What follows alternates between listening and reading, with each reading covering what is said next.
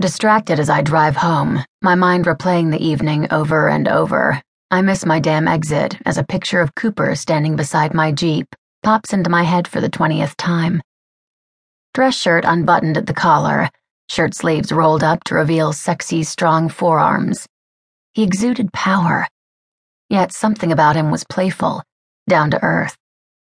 Not like the typical guys I've been meeting the last few years. His square, deeply defined jaw had just a hint of a five o'clock shadow on his perfectly tanned skin. Bright, startlingly green eyes stood out, the shade somewhere between jade and moss. Beautiful, but the color wasn't the part that mesmerized me. It was the gold ring around his pupil that captured my attention, surrounding the rich dark brown. It reminded me of a sunflower, painted in a field of green grass.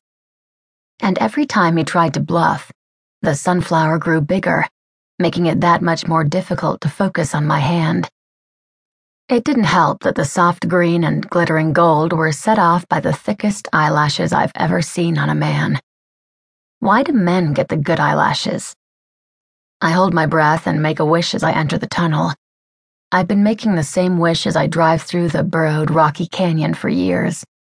It's always about my brother. Selfishly, today my wish is for me. After a 20 minute detour, I'm surprised to find my roommate, Sadie, still awake when I walk into my apartment. Collapsing onto the couch dramatically, I slouch down, stretching my long legs across the coffee table. Bad day, Angelina? She says. Every day since I started filming the reality show, she has a new actress name for me. Yesterday, I was Reese. Long day of sitting around doing nothing. But actually, it was a good night. Did you get to see Flynn? She sits up on the couch, hoping to hear some good gossip. Gossip I'm not supposed to share by the terms of my contract. One that I violate pretty much daily. Even if I weren't anxious to tell my best friend about a guy I was seeing, she'd get it out of me. Sadie Warner could pull gossip out of a priest no, he wasn't on set today. Deflated she won't be getting the juicy inside scoop about Bachelor Flynn today, she continues anyway. What did you do tonight that was fun then? I played cards. Cards? Boring. She drags out the word in that sing songy way. Not when one of the players is hot. Why didn't you say that sooner? She tucks her feet underneath her, giving me her full attention. You lost interest the minute I told you Flynn wasn't there, and only regained interest once I mentioned a hot guy. So?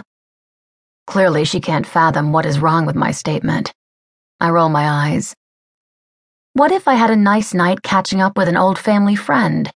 A female old family friend who is important to me. Would you have wanted to hear about my night then? Absolutely not. I laugh. I shouldn't tell you about the hot guy then, if you don't want to hear about our old friend Edna. Who's Edna? She looks confused. The old family friend I just made up that you had no interest in. And you felt the need to give her a name? Maybe I love dear old Edna a whole lot and she's special to me. Then call your mother and tell her about Edna. Maybe I'll call my mother and tell her about Cooper, too, then. Cooper, huh? Her eyes widen in an O. How tall was he? I can't help but smile. I didn't measure him, but tall. Maybe six foot one or two. Nice. Sadie wiggles her eyebrows. Tall is good. What else you got? Square jaw, chiseled nose, inky dark hair, and matching thick lashes that set off incredible light eyes, green with sunflowers in them.